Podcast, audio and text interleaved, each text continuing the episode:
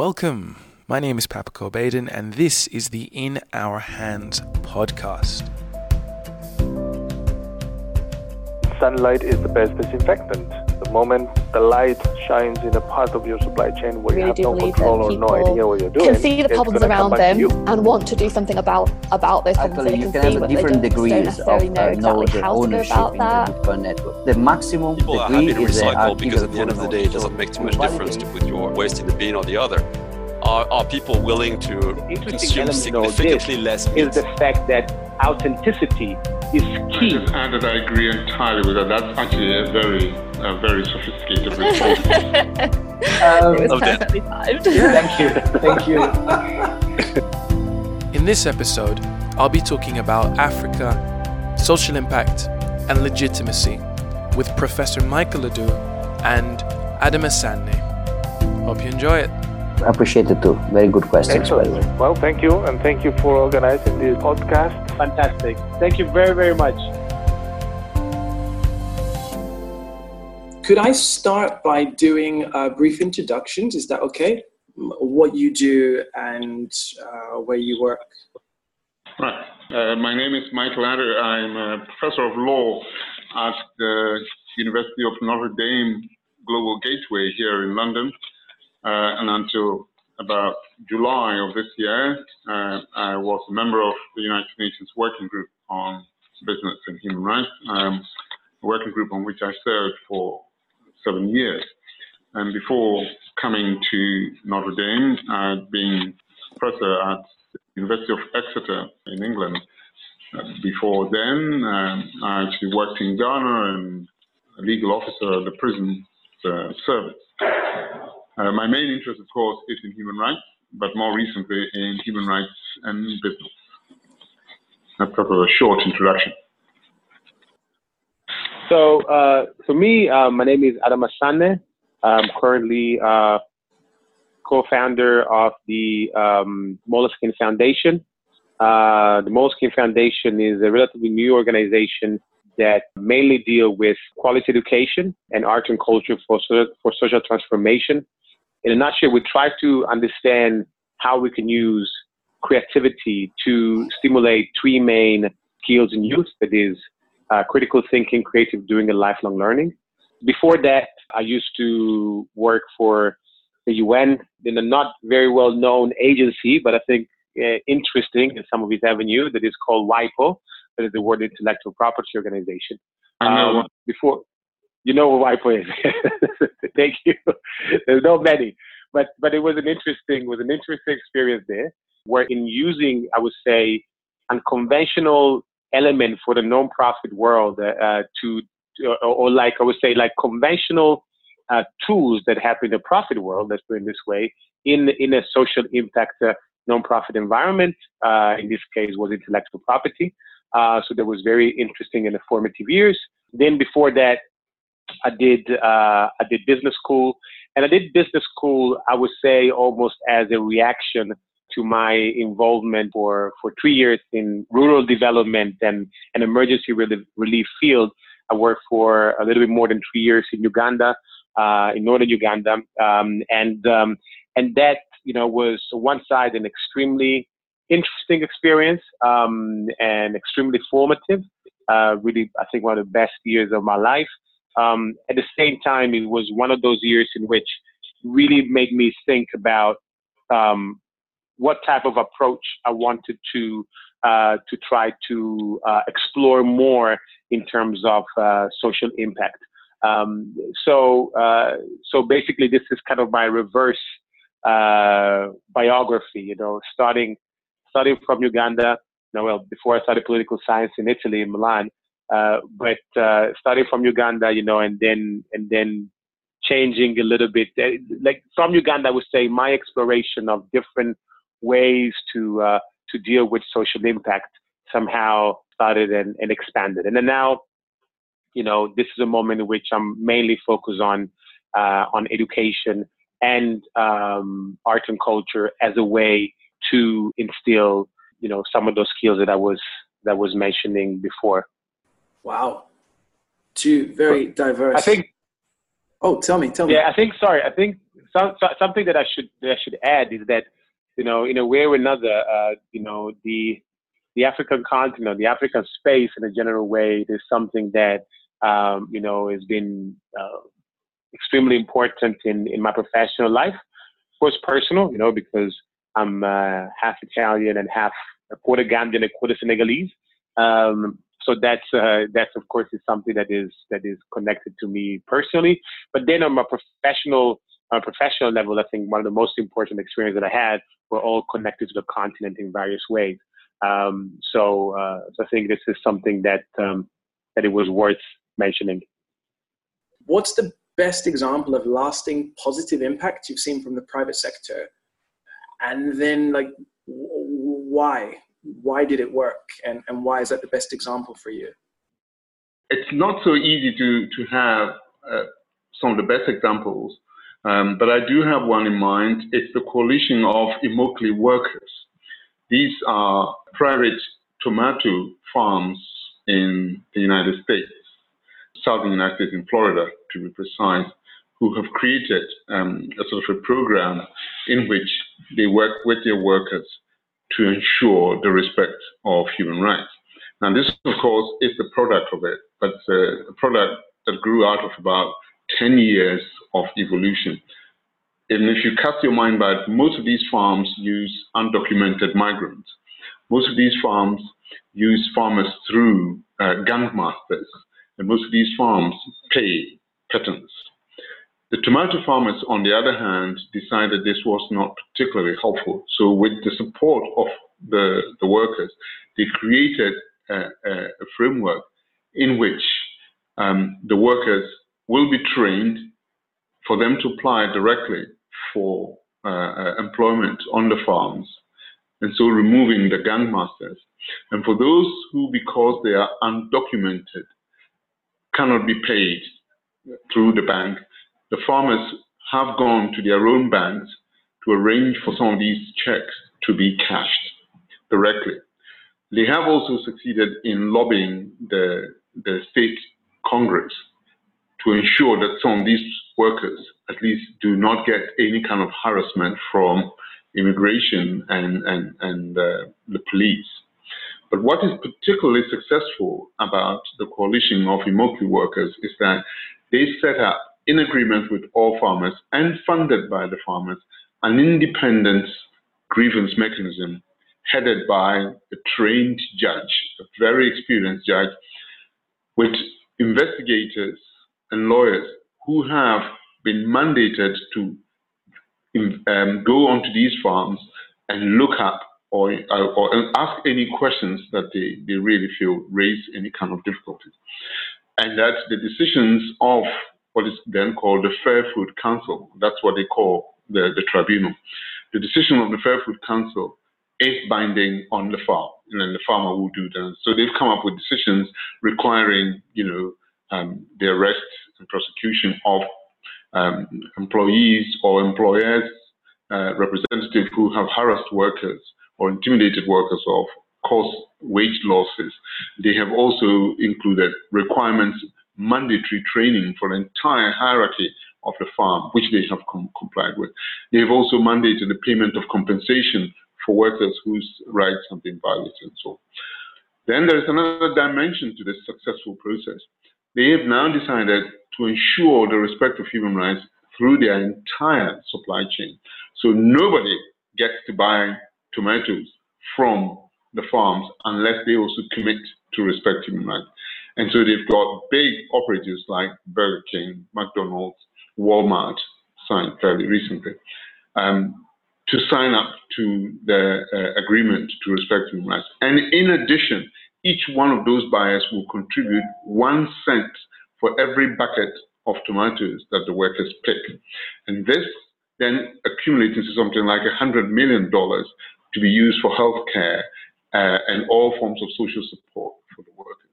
Now, truly, in all its dimensions, in terms of awareness, in terms of respect for human rights, in terms of grievance mechanisms in the event of failure, the system is almost complete. As, it's as perfect as it ever comes, uh, as far as I've, I've known.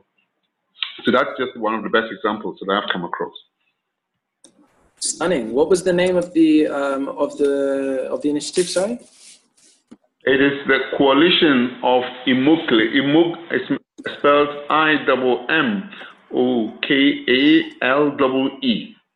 Coalition of Immokalee Workers, or under the, the grievance mechanism, is called the Fair Food Program.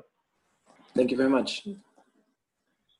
I think that was a great that was a great example. Um, I think what um, what come to mind to me uh, is an experience that I just recently have uh, had, and um, it's about Nando's uh, in South Africa. Uh, and because it's fresh, I want to share it because I thought it was very interesting. Um, know, Nando's has a very interesting program uh, related to the arts um, and creativity and uh, and they run since many years a program related to you know the uh, art education uh, and um, and and in general like boosting creativity to various programs in youth in South Africa and beyond.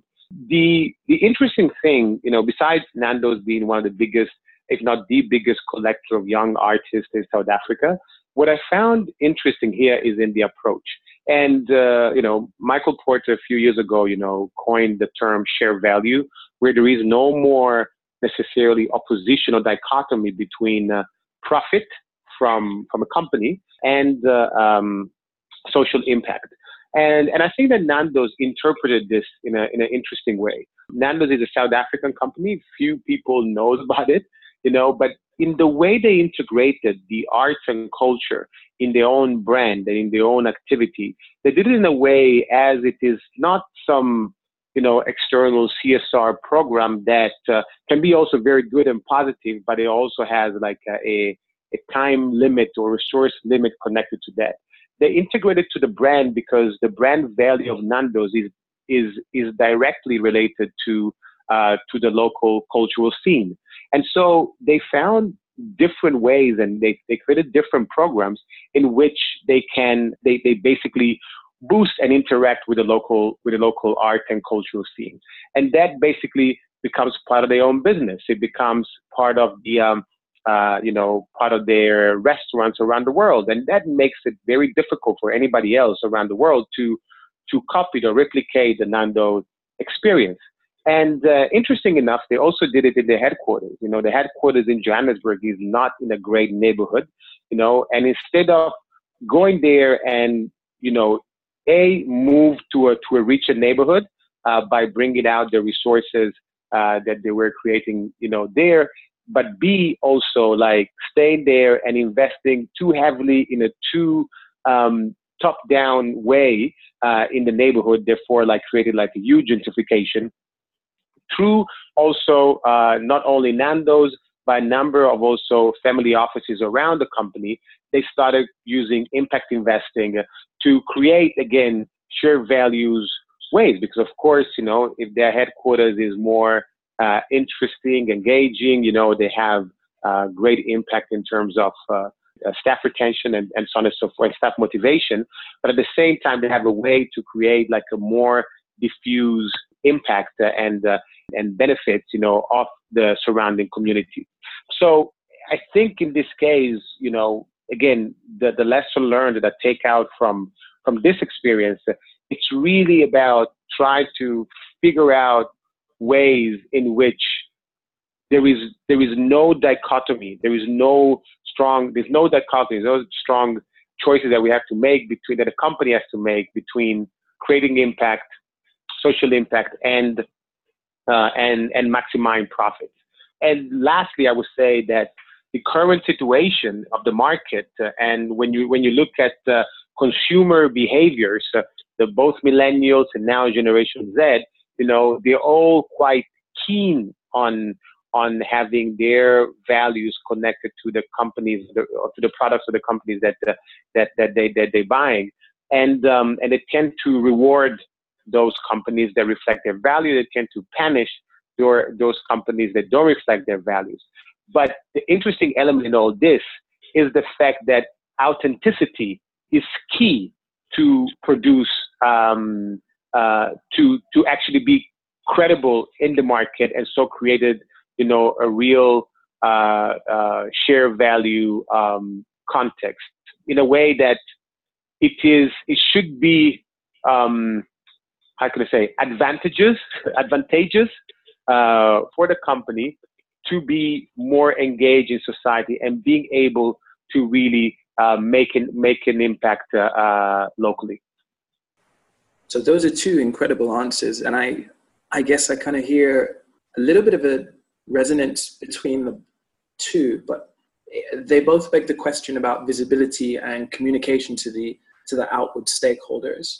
I think in the example of the Immokalee workers and their coalition, I heard that it was one of the highest visibility uh, most well-rounded examples of, of social impact. And I'm guessing uh, my question about that is, of course, it's legally going to be communicated to other closer stakeholders, but what's consumer awareness of that like? With the Nando's example, it's clear how consumer awareness of it shows up.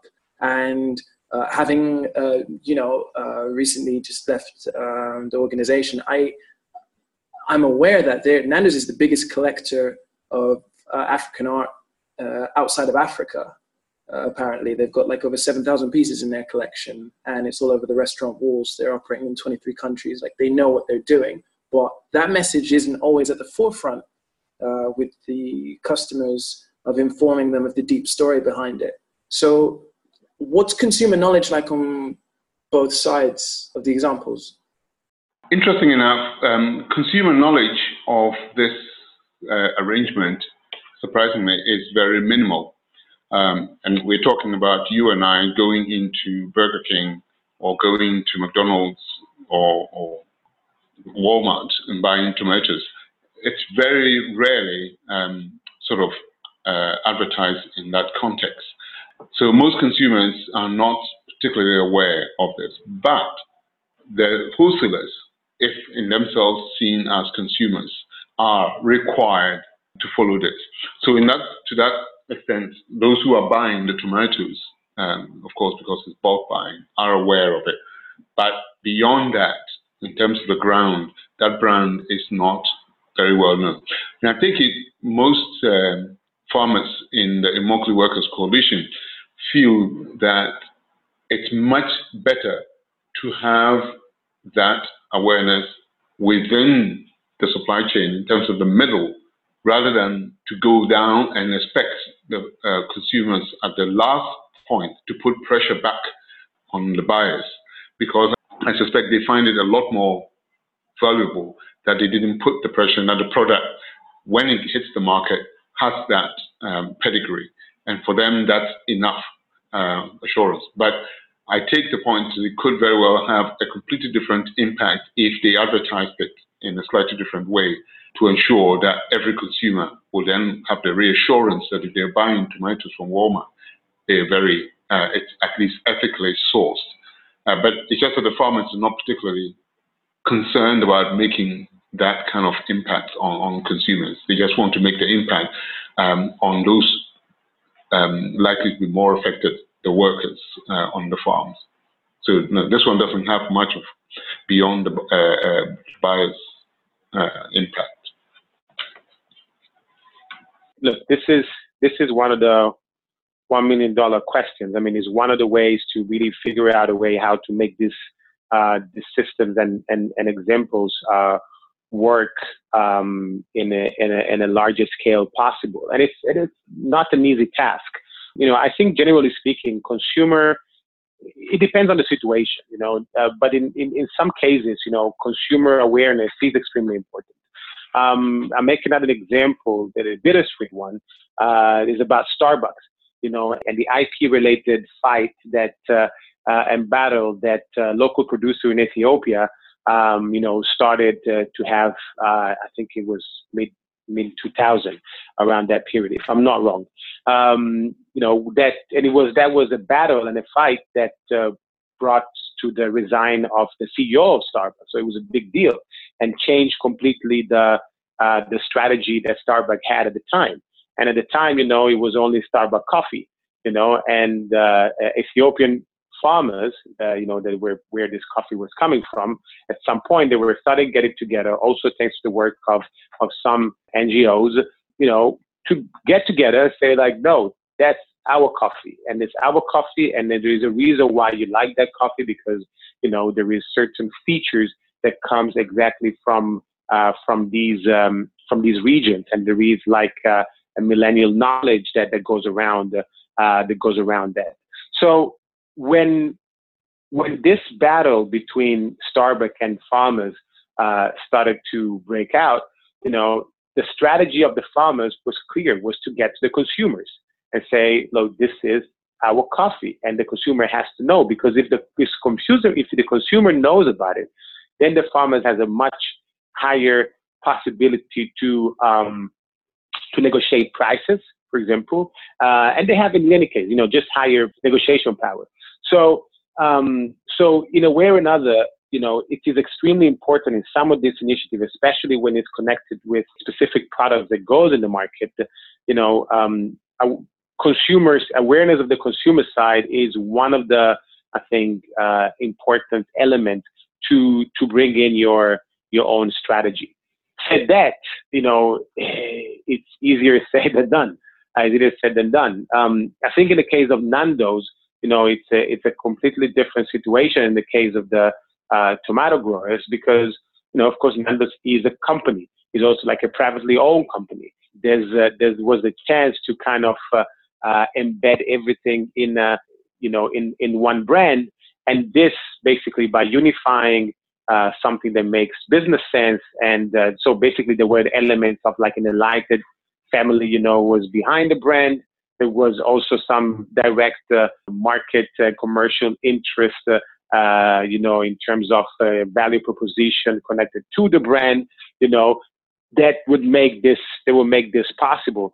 But of course, you know, in terms of coalition and when this, you know, is connected to more and more, you know, more companies is not easy, especially now that there is a lot of greenwashing initiatives. There's a lot of uh, difficulties in really, uh, you know, differentiate between genuine proposal in this and, and not that genuine uh, proposal to this.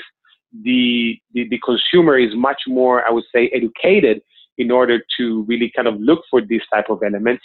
But at the same time, there's now almost a, sometimes an overflow of information, so it is difficult for this consumer to really understand what is right and what is wrong.